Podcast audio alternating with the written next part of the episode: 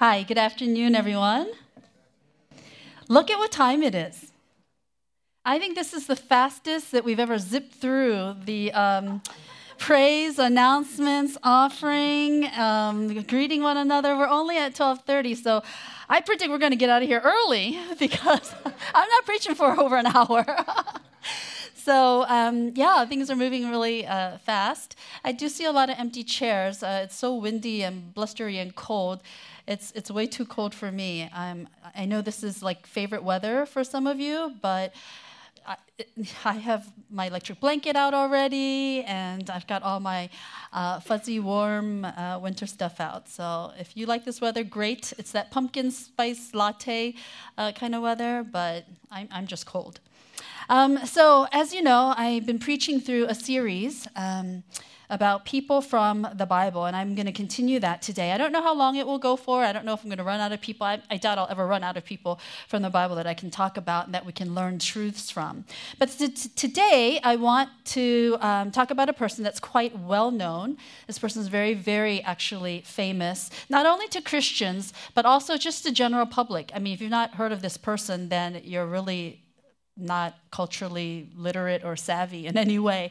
Uh, so, not only for Christians, it's not an obscure person that you really have to be a Christian and know your Bibles for, but someone that everybody knows. In fact, um, this person's life is so fascinating that um, Hollywood has made several movies about him, epic films.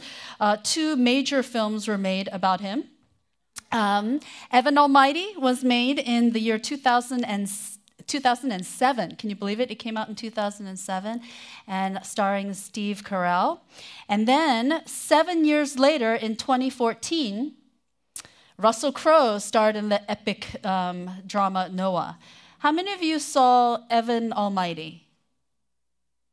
How many of you guys saw Noah? Like only a handful. I saw the first one, but I did not see uh, Noah. So I don't know anything about Noah and the debate whether it was really, you know, adhere to the Bible or not or what. I, I didn't see Noah, just Russell Crowe. um, but the person that I want to talk about is Noah from the Old Testament.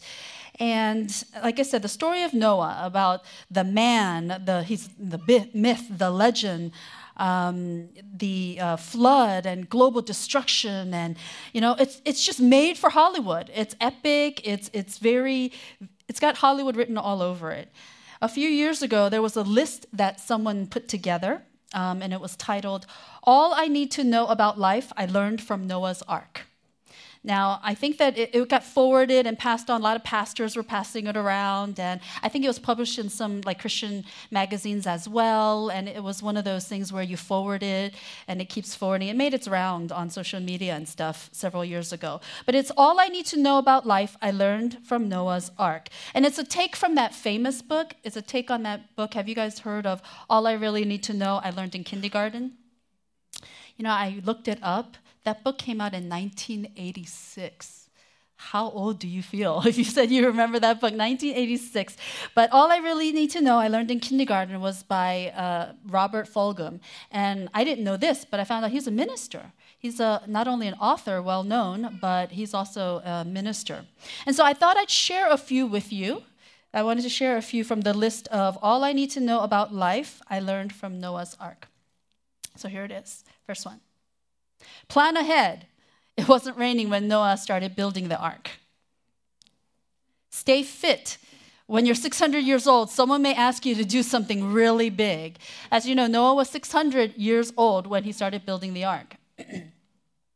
Don't listen to critics, just get the job done. You can imagine everybody who was just, you know, criticizing him, making fun of him and and and all that. So just get the job done for safety's sake, travel in pairs. I like that one, that's cute.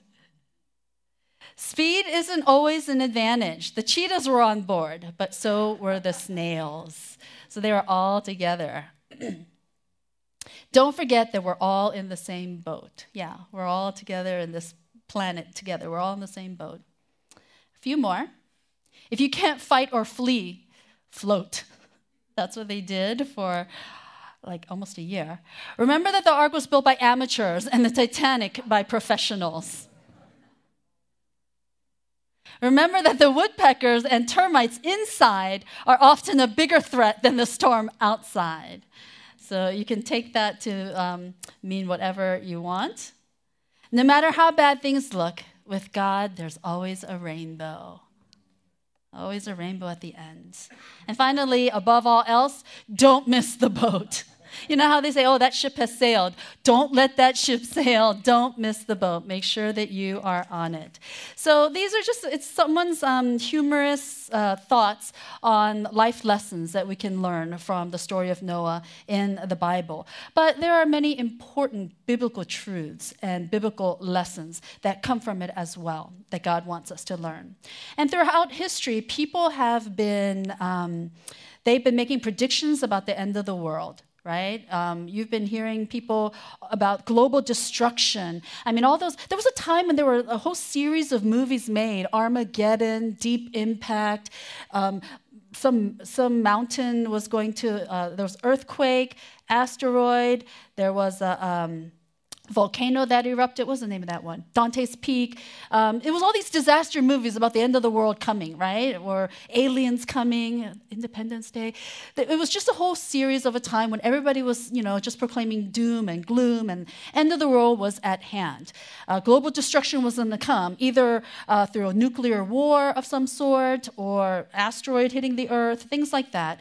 And these predictions were about um, natural as well as man-made possible disasters that would happen. And these predictions came from scientists as well as cult leaders, religious leaders. You know how a lot of cultic leaders would like say an actual date, saying this is going to be the day uh, that the end of the world is coming, and, and they make these predictions.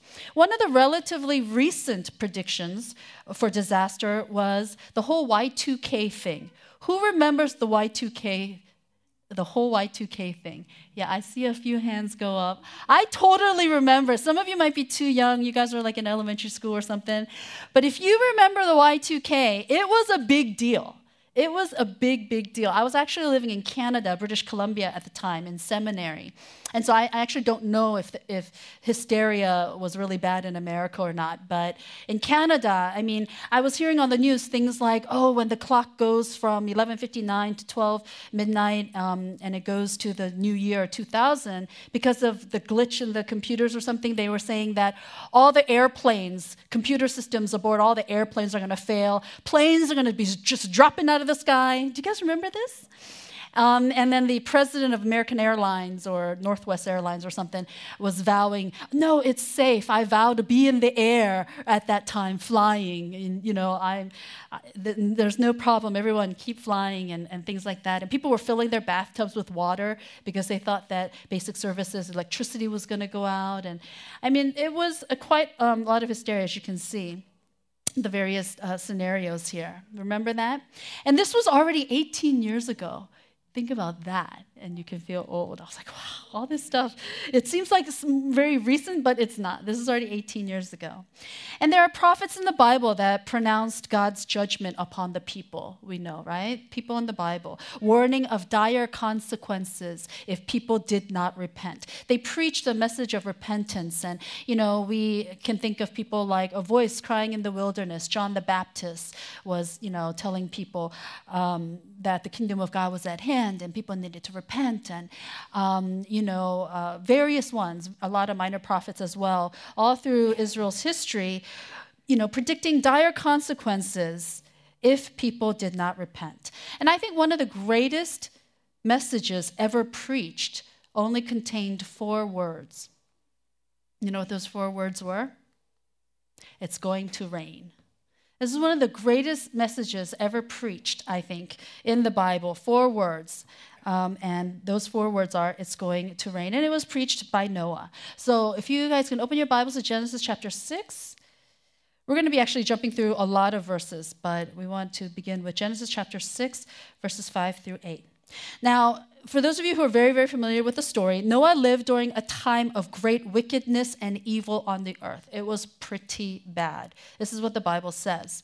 The Lord saw how great the wickedness of the human race had become on the earth, and that every inclination of the thoughts of the human heart was only evil all the time look what look at the adjectives and the words that it's describing. It says that every inclination of the thoughts of the human heart was only evil, not just some of the time, but all the time. The Lord regretted that he had made human beings on the earth, and his heart was deeply troubled. So the Lord said, I will wipe from the face of the earth the human race I have created, and with them the animals, the birds, and the creatures that move along the ground, for I regret that I have made them. But Noah found favor in the eyes of the Lord. God decides to destroy the entire human race due to their wickedness and corruption. But he finds one man named Noah and his family, Noah's family. He had a wife, three sons, and three daughters in law, who were worth saving. Of all the wicked uh, people all over the earth, he finds this one man, Noah, and his family that are worth saving. And you all know the story. So the Lord tells Noah to build him a huge, huge boat, a huge ark. And it was 450 feet by 75 feet by 45 feet. And for perspective, I was Googling this and trying to get images and Google image searching and stuff like that. For perspective's sake, if you can imagine, that's the length of about one and a half football fields. That's how large this ark was that he built. There's a um, true to life size one that's built in Kentucky, right? Have you all heard of that? It's like the Museum of Noah's Ark or something. Has anyone ever been there to Kentucky to see this? No? No one's ever just in Kentucky so that you can stop by to see it, right? But if you can imagine, I've seen pictures of it, and it is amazing. It's a huge scale. It's about one and a half football fields um, long. And he has to gather seven pairs of clean animals, male and female, and two of every unclean animal, male and female, and bring them all into the ark. Now, the ark wasn't built in a day. Um, when you read the story of Noah's ark, I think that a lot of times we kind of, our, our idea and the timeline and the scope of things, it's like it just moves along because the story is all done in less than two chapters. And the Bible is like thousands of pages long. And so we think of it as just like blip, blip, blip, just moving right along. But again, you have to stop, you have to pause and think for a second. It was not built in a day. Do you know how long it took for this ark to be built? It took about a hundred years a hundred years. Right? Isn't that surprising? It took about 100 years. Some scholars put it around 75 years. The lowest number I've seen in all my research over this was 55. Scholar, the, the lowest number, uh, number of years was 55, and the highest number was 120 years. So I'm just going to say 100 years, okay? Happy medium there. And during that time, Noah preached this message, this four word message that was, It's going to rain it's going to rain. Even by his pure action of building this big boat that was going to float, and while people were laughing at him, maybe ridiculing him and, and all this, he kept, you know, even with his physical body as he's building, he and his family building this huge ark, he is proclaiming that it is going to rain. And then one day, it does. One day, all the hammering, all the noise, all the saw and, and building noises stop. And instead, another strange noise takes over, and it's the pitter patter of rain. And the rain begins, and it rains and rains, and it continues to rain, and it doesn't stop for 40 days and nights. And the whole earth was covered with water. Noah and his family and the animals stayed in the ark for how long do you think they were in the ark? Any guesses? How long were they in the ark? Very specifically, and I've looked this up with various, compared all Bible scholars, commentaries, um, and searched it, they say 378 days is the consensus. 378 days on a boat. I won't even go on a cruise. You know, I like my feet on, on solid ground because I'm afraid of like, you know, seasickness, motion sickness, and things like that. I won't even go on a seven day or three nights, four day cruise. They were on the water for 378 days, about a year. That's incredible. That's a very long time to be at sea or on in this boat, right? And when the waters finally receded, they came off the ark and they were commanded to repopulate the earth, right? The people as well as all the various animals to just refill and repopulate the earth. And God promised that he would never again flood the earth He would never again, he gave a covenant, he gave a promise, never again would he destroy the earth by water. And the rainbow was a sign of this. And we're very familiar with the story that when we see the rainbow, it's a sign of God's promise that he will never flood the earth again. So, what can we learn from this story of um, Noah from the Bible? To find out, let's ask this question a lot of times when we read these stories from the Old Testament, we have to remember that in the New Testament, right now we here have the Old Testament and the New Testament. But the people who lived during the time of the New Testament, Jesus and all of them, they had scriptures too. But what they had was the Old Testament. And to them, that was the whole Bible to them because the New Testament was not written and distributed and sent around and put together yet, right? And so the question that we need to ask when we read these um, Old Testament stories is when Jesus and the people of the New Testament, when they read about Noah in their Hebrew scriptures, in their Bible, what did they see as the important themes? Right? So if you're reading through the lens of the New Testament people and they're reading scripture, the same scripture that we have, what were their thoughts? What did they think were important themes from this story? What did they think were the main points of Noah's story? And we can see that what they thought. Um, we can see what they thought by reading in the New Testament each time that they mentioned Noah. You know, there are a lot of times in the New Testament where they quote the Old Testament or they talk about various uh, ones, people from the Old Testament. And so we have to pay close attention to that. We can see what they thought by reading what they say about Noah. And there are three specific places in the New Testament where New Testament um, mentions Noah specifically. And that's what I want to look at today. So Jesus is the first one, and then Peter, the Apostle Peter, and the author of Hebrews, those three, they all talk about Moses.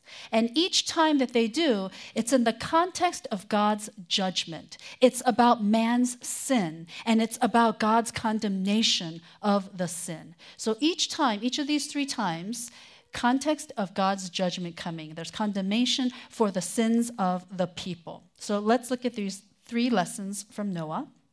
They're highlighted for us in the New Testament, and we can see how they apply to our lives today. First, God's judgment is real and it is coming. God's judgment is real and it is coming. People tend to ignore the reality of judgment.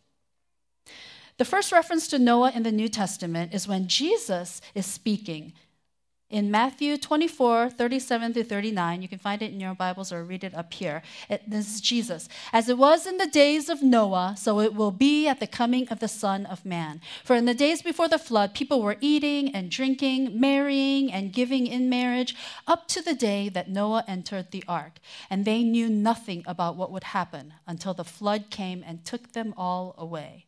That is how it will be at the coming of the Son of Man. People haven't changed that much from the time of Noah, from the days of Noah. And people haven't changed that much from the time of Jesus and the New Testament. And people have not changed that much to our present day and current today, right? If you think about the world of the Old Testament, their wickedness, their corruption, and all that stuff, and you think about the time of Jesus, and you think about our time today, currently, people are people the human nature, there's not that much different. There's nothing new in, under the sun. You know, there's nothing new or different about how people are. People haven't changed that much. People continue to break all of God's commands, but don't consider the possibility that God will punish them for it. We live as we like, do as we please, think, do, and, and speak all that we want. And we don't consider the possibility that God will punish us for it. And sadly, some people who do, who do understand and think about the punishment, they make a joke about it. Um, if you guys know Ted Turner, he is a media mogul. He is the founder of CNN and the um, Turner Broadcasting um, Service, media mogul. He once was quoted as saying, If indulging in wine and women means you end up in hell, that's where I want to go. Can you believe, you know, they take it so lightly and they even joke about it. If indulging in wine and women means that, you know, you end up in hell, that's where I want to go, is what Ted Turner says. And in churches today, many people are uncomfortable with this topic of God's judgment. Many people are very uncomfortable with the concept of hell right? We don't preach hell often. We don't talk about hell. Um, we don't talk about God's judgment and, you know, just. Um, it used to be back during the times of the Quakers and such, and you know, sinners in the hand of an angry God, Jonathan Edwards, and, and other people, and it was all like, you know, um, brimstone and and you know, repent, and there was that strong sense of there's evil, we are evil, repent, repent, you know, that kind of thing. But but in churches, I think we've shied away because we're uncomfortable with that topic. We're uncomfortable with the thought of hell, that people, not everybody is going to go to heaven. There are people who are going to go to hell. And we're just uncomfortable with that. We prefer a nice, loving God who is always forgiving and understanding. We prefer to speak and preach and talk about a God who is, yes, he is forgiving. Yes, he is nice. He is loving but we shy away from talking about the, the uh, angry God, the jealous God, the vengeful God, the, uh, the God that will punish. You know, we, we tend to kind of shy away from those things. In fact, when we when we hear such things, we think of it as, oh my God, that's blasphemy. How dare you say that about God? He is loving. God is love. You know, when you say God is vengeful, and it's almost like a shock to you. How dare you say that about God? I remember in University of Maryland College, I, had to take a freshman psych class. I still remember because it was so traumatizing. It was called God and the Cosmos. I had to take a, um, uh, credit uh, elective. And so I chose that God and the cosmos. And I'm very innocent. I went through Pastor Q's discipleship when I was in youth group. So I'm very cl- narrow in my scope of Christian life and discipleship with Pastor Q. And, um, you know, I didn't have a lot of non Christian friends. My whole life was church, Friday night, Sunday, and my friends are all Christian, things like that. So I go to class, this like class, um, God and the cosmos. I don't know if they even still teach it anymore, but I still remember Dr. Martin was his name. And this guy, um, we talked about God and cosmos and about um, creation theory and things like that. And then one student I remember raised their hand and said to um, the professor, said something like, um, well, I don't believe that. You know, I'm a Christian, and you know, the God in the Old Testament, something, something, something, right? And this person said, and I was like, wow, you know, I, I was thinking the same thing, but I didn't have the nerve to say anything or actually, you know, say it out loud in class. And the professor, I still remember to this day, he was like, Every time we have this lecture, someone always says this. Let me just tell you, the God of the Old Testament, that was one mean son of a beep. And I was like, I'd never heard anyone call God a son of a beep and you know and and curse about god in that way and i remember my whole paradigm was rattled just by something something as simple as that. You know that was just my innocent life. And so we're just so not used to it if you're growing up in the church. Our things our thoughts of god nice loving god is love. But god will punish evil. God will punish evil. It's an important part of his character. It is. It is who he is. It is. In Exodus 3 5 through 7, then the Lord came down in the cloud and stood there with him and proclaimed his name, the Lord. And he passed in front of Moses, proclaiming, The Lord, the Lord, the compassionate and gracious God, slow to anger, abounding in love and faithfulness, maintaining love to thousands, and forgiving wickedness, rebellion, and sin. Yet he does not leave the guilty unpunished. Yes, he's forgiving, loving, and you know, abounding for generations. Yet he does not leave the guilty unpunished. Peter explains in 2 Peter chapter 3 verses 3 through 7 where he refers to the world being destroyed by water. He doesn't specifically mention the name no, uh, Moses. He doesn't specifically mention Noah's name, but he talks about the world being destroyed um, by water. Let me see. And he says that the coming destruction at, in the beginning with Noah was with water, but the coming destruction of the ungodly was this time going to be by fire. See if I have the slide for that. Yeah, 2 Peter 3 3 through 4. It's going to be by fire. Above all, you must understand that in the last days, scoffers will come, scoffing and following their own evil desires, and they will say, Where is this coming he promised? Ever since our ancestors died, everything goes on as it, had, as it has since the beginning of creation. But they deliberately forget that long ago, by God's word, the heavens came into being, and the earth was formed out of water and by water. By these waters also, the world of that time was deluged and destroyed. By the same word, the present heavens and earth are reserved for fire, being kept for the day of judgment and destruction of the ungodly. The ungodly will be destroyed by fire this time, not water. So we need to realize the importance of judgment. We have to understand why that there is punishment. Any parent would understand, right? You can't always only give out rewards, rewards, rewards for good behavior. Every good parent knows also there's a flip side punishment for bad behavior, right? So we have to understand why there is punishment.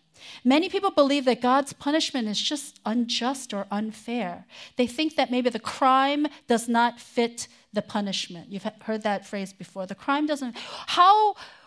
What did I do that was so bad that that um, warrants eternal damnation and hell forever and ever? How, what is it that I did that was so bad? You know, and people believe that that the punishment God metes out is unjust or unfair. But think about it this way when someone wrongs us and they go unpunished, right? Someone, think about this someone wrongs you and they don't get punished, nothing happens to them, they get away with it. Oftentimes we become angry with God and we say to God, God, that's not fair. I'm playing by the rules, and, and this person cheated and got ahead. And we're like, God, that's not fair because that person just skates through life and is, goes unpunished. And so we get angry at God about it. Yet, when we wrong God, which is what we're doing every time that we sin, when we wrong God, we somehow think that punishing us would be inappropriate. You know, we think that it's not fair. We think, but God, you're a loving God. We start calling upon all the characters of God. But God, you're forgiving to a thousand generations. But God, you know, um, and we we just feel like punishment is is inappropriate for such a loving God as you. You know, we say these things. The reality of God's judgment is something that we cannot ignore. And again, I feel that um, in the church, we, we're afraid to talk about it because, especially even right now, if there are some of you who are visiting or who are not Christian or who are not fully. Um, believing and on board with the truths of what I'm speaking, this is very offensive to you that this is very, you know, you, you, can't believe that I'm, I'm saying this or that we, there are people out there that actually believe this when I talk to my non Christian friends. But the reality of God's judgment is something we cannot ignore, although we try to. The second lesson from Noah is that God's people, this is the good news now, all this doom and gloom that I talked about.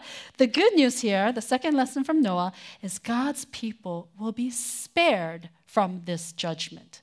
God's people, there is judgment coming, judgment is warranted, but God's people will be spared from his judgment.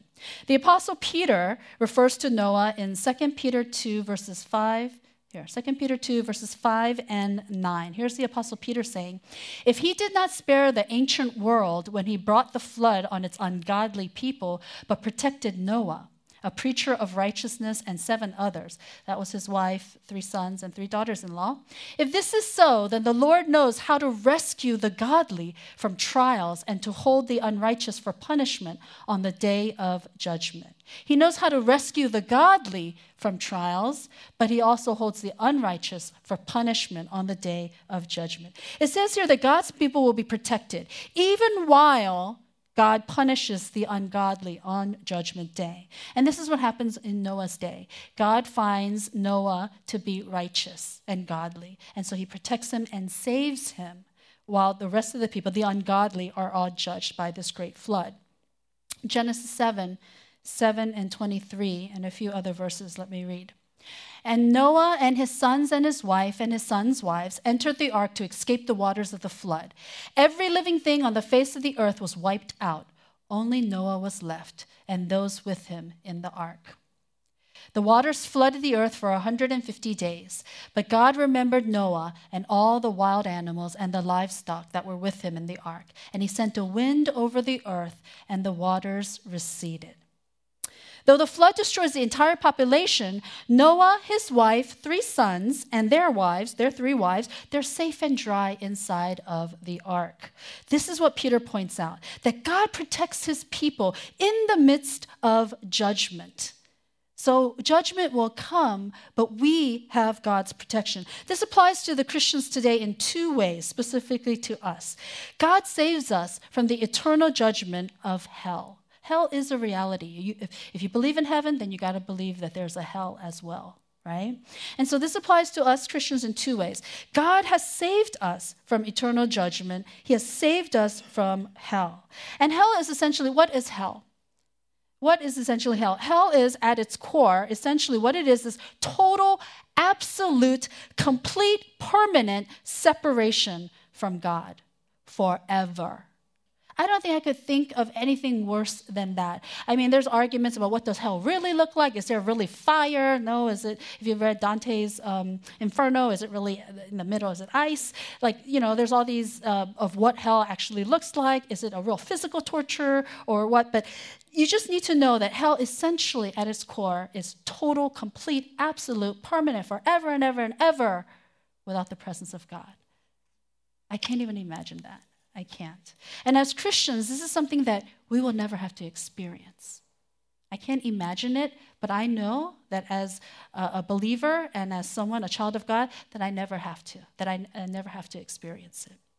John 5 24 says, I tell you the truth.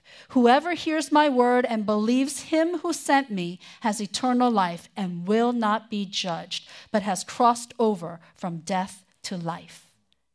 That is good news. I tell you the truth whoever hears my word and believes him who sent me has eternal life and will not be judged, but has crossed over from death to life. That's John 5 24. Now, secondly, the story of Noah also shows us that God protects his people when adversity and difficulties strike. You know, living this life as Christians, we were never promised, of course, that it would be, you know, rosy, easy sailing, that our lives would be all, you know, nice and filled with flowers and things. God's protection of Noah and his family, it didn't mean that life was easy for Noah. Remember, think about Noah, right? The man is old. He's 600 years old, right? So, and as he's building this ark, and it took him, like I said, for almost 100 years, I'm sure he was being ridiculed. He was being, you know, made fun of. I'm sure that, you know, there was a lot of, of, of people who were just, you know, being nasty to him, mean to him and his family, right? And I'm sure all, the whole while, not just for a day or two, but the whole time he's building this ark, this is happening.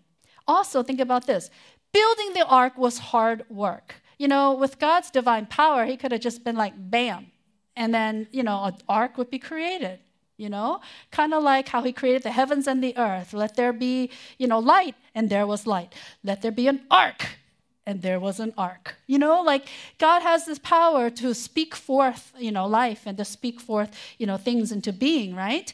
But here noah who's 600 years old is toiling away with his poor wife and, and kids at building this thing for a year. I can't imagine that it was easy. It was hard work physical labor toil i'm sure it was hot all this stuff. And then on the ark itself taking care of the animals and being in the ark for almost a, a year, I'm sure was not fun. You know, you hear all these jokes about, you know, you have to shovel a lot while you're on that ark, right? Because there's a lot of, you know, animals, and a lot of animals produce a lot of poop. And so you got to imagine that there's ways of feeding them, caring for them, cleaning up after them, and the smell. I can't even, I go to the zoo or petting zoo or farms and things like that, and you know the smell of it all, but they're in a contained, you know, environment on water for a year. Think about that. So taking care of the animals, being in the ark, and all this stuff is not fun, I'm sure. But God was with them, and God remembered them. Verse 1 here. But God remembered Noah and all the wild animals and the livestock. God did not forget them, God remembered them. Here's a quote that I read that I really like. It is much better to be going through a tough time with God beside you than to be going through an easy time without Him next to you. No truer words. It is much better to be going through a tough time with God beside you than to be going through an easy time without Him next to you. And we can, as believers, we can find comfort in this. The third lesson, third and final lesson, um, is like Noah, we all should be men and women of faith. We should be men and women of faith. Hebrews 11 7. This is the third time that um, Noah is specifically mentioned in the New Testament, author of Hebrews. By faith, Noah, when warned about the things not yet seen, in holy fear, he built an ark to save his family. By his faith, he condemned the world and became heir of the righteousness that is in keeping with faith. How many times does the word faith come up here? By faith, he does this. By faith. And he's keeping with the faith. Noah had incredible faith. Incredible faith. You know, it wasn't so a far reach for us to imagine that the people didn't believe him. When Noah's preaching his four word sermon, it's going to rain, it's going to rain, come on, you guys, it's going to rain. Um, when he's saying this and preaching this and building uh, this book, it's not um, incredible to us that the people don't believe him. Because if we were there, we wouldn't believe him either, right? What's incredible is that Noah believed God. That's the more miraculous, amazing, incredible thing. Not that the people didn't believe, but that Noah actually believed. He trusted God enough to obey God, to obey God's bizarre request to build an ark. If God comes to you and, and, and requests something absolutely bizarre, something like this, you know, I just can't imagine how many of us would be able to, by faith, take it that it's from God and then to be able to do it? So he trusts God enough to obey God's um, bizarre request to build this ark. It says in Genesis 6 9, this is the count of Noah and his family. Noah was a righteous man, blameless among the people of his time, and he walked faithfully with God. Let me ask a question What does it mean to be righteous? It says, Noah was a righteous man, blameless, and he walked faithfully with God. What does it mean to be righteous? Well, it doesn't mean that Noah never sinned, it doesn't mean that he was sinless. Noah was basically good and he was a godly person. Yes, that makes him righteous, yes. But how did he get that way? How did he become righteous? Especially when everyone else around him was wicked and corrupt to the bone. Everyone on earth, the whole wide world, was wicked and deserved to be completely destroyed. Everyone was evil. So, how is it that Noah and his family, we're going to assume, um, that they were righteous? Let's look at um, let's look back at Genesis 6 8. But Noah found favor in the eyes of the Lord. It says Noah found favor in the eyes of the Lord. Noah did not find favor from God because he was a righteous man. But rather, it was the other way around. This is kind of a difficult thing to wrap your head around. But rather, it was the other way around. He became righteous because he found favor from the Lord. Does that make sense? I'm going to say it again. Noah did not find favor because he was a righteous man. It wasn't because he was first righteous that God favored him, but rather it was that Noah became righteous because God favored him. It's, it's the opposite. Noah is a righteous person because God's grace alone, from God's grace alone right? He didn't earn God's favor. He didn't do things and say things and, and be things. And he didn't earn God's favor. But what happened was it was God's grace alone, which he received through faith because he had such amazing faith. And because of that faith, he received God's favor and then the righteousness. If God was looking for people today, if he was looking for people who on their own, without any help from God whatsoever, if he tried to find people who were living righteously, would he find any? No. Because none of us, no one, can be righteous or live righteously without God. This is famous. Romans 3:10, 23 says, As it is written, there is no one righteous, not even one. For all have sinned and fall short of the glory of God. This is, you know, verses that we quote all the time. We're all sinners and no one is righteous, not even one. It is in and by God's grace that God chooses to show favor on various ones. And so it is by God's grace that we are able to trust and have faith in Jesus Christ as our Lord and Savior. Another question that Noah helps us answer is what does it mean to have faith in Jesus Christ? It's more than believing that he existed and that he's a good guy. Because there's a lot of people who don't absolutely have this faith in Jesus Christ, but they believe Jesus existed, they believe that he was a prophet, they believe that he was a good guy. Noah shows us that the mark of genuine faith is that it leads to action that it leads to action. One of the, my, my favorite um, books in the Bible, actually, my favorite book is actually James. I'm very practical. When I was in seminary, we had spiritual theology, practical theology, systematic theology, um, you know, all these different theologies. And my favorite was always practical theology. It's always like, how does the, you know, how do our lives intersect? All this head knowledge about theology, how does that intersect and play out practically in our lives? That was my favorite. Some people love the spiritual theology. I had Eugene Peterson, the author of The Message. He's amazing. He was my spiritual theology professor, and you can't get any better than him. But that was all spiritual and so, you know, very, you know. And then I had J.I. Packer, Dr. Packer, for systematic theology. And it was very systematic. Let me just tell you, it was boom, boom, boom, boom. But practical theology is, is what I loved. And, and so it's no surprise that James is one of my favorite books. Hebrews 11 7 says that because Noah had faith, that he obeyed God, right?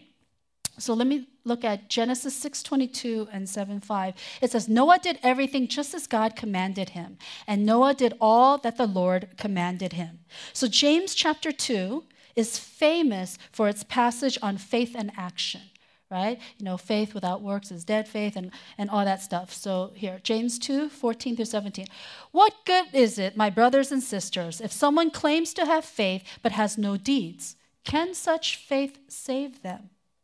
What good is it if we say we believe and we trust in the Lord Jesus Christ as our, as our Savior and as our Lord, but we have no deeds? Can such faith save us? In the same way, faith by itself, if it is not accompanied by action, is dead. And I want to conclude with 1 Peter 3:20 through verses 22. Here it is. 1 Peter 3 20 through 22. I want to conclude with this. To those who were disobedient long ago, when God waited patiently in the days of Noah while the ark was being built, in it, only a few people, eight in all, were saved through water. And this water symbolizes baptism that now saves you also. Not the removal of dirt from the body, but the pledge of a clear conscience toward God. It saves you by the resurrection of Jesus Christ, who has gone into heaven and is at God's right hand, with angels, authorities, and powers in submission to him. While building the ark, Noah continued to preach his four word sermon it's going to rain. Judgment was coming then, and it will come again. Who would have thought, though, when I read this, it was it's so you know interesting here. Who would have thought that God would use water to destroy the world? Right? He uses the flood, he uses water to destroy the entire world because of its sin in the Old Testament. And then what does he do? In the New Testament, he uses water as a powerful sign and symbol through baptism, the use of water, he, in the New Testament, he uses it as a powerful sign and symbol, as a means of saving people from their sins. You go through the waters of baptism when you're baptized, right? And it's such, such a sacrament that we celebrate. Think about it. Water in the Old Testament used to destroy people because of their sins. And then in the New Testament, this water is supposed to save us from our sins symbolically. While the previous three lessons from Noah were from passages that spoke about judgment and condemnation and God's wrath and, and judgment that was coming, this one here, 1 Peter 3 20 through 22, this one speaks about hope and salvation. Just as the ark had only one door through which you can enter to be saved, from God's judgment. If you look at the picture of the ark and if you read all the details, there was that one door. And once all the animals and, and Noah's family got on board, it says that God shut the door right? That it wasn't the people that shut it, but God shut the door. So just as the ark had only one door through which you can enter to be saved from God's judgment of the flood, so Jesus is the only door we can enter, enter through to be saved. John 10 9 says, I am the door. Those who come in through me will be saved. This is Jesus. I am the door. Those who come in through me will be saved.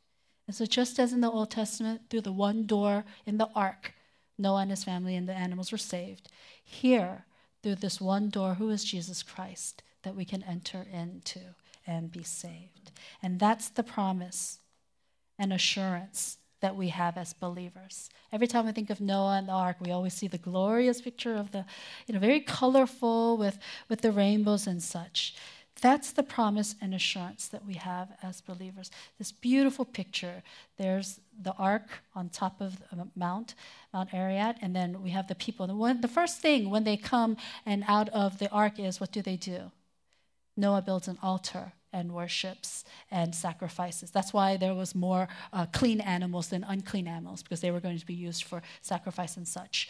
And so this beautiful picture, this promise of God, this this rainbow that stands over us as as God's covenant with us.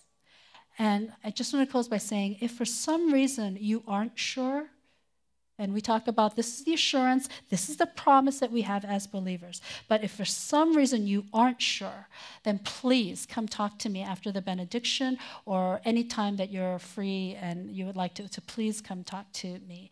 You know, in most churches, we don't do altar calls anymore, but I'm willing to bet that there are people, you know, even sitting right next to you and even among you now, that sometimes just aren't sure they're just not sure about their salvation. Um, but again, we don't always do these altar calls, but I think we should. Uh, we should just to um, be more sure about that. But in case you aren't, please come talk to me after the benediction or um, anytime that you have time. So if I get the priest team come.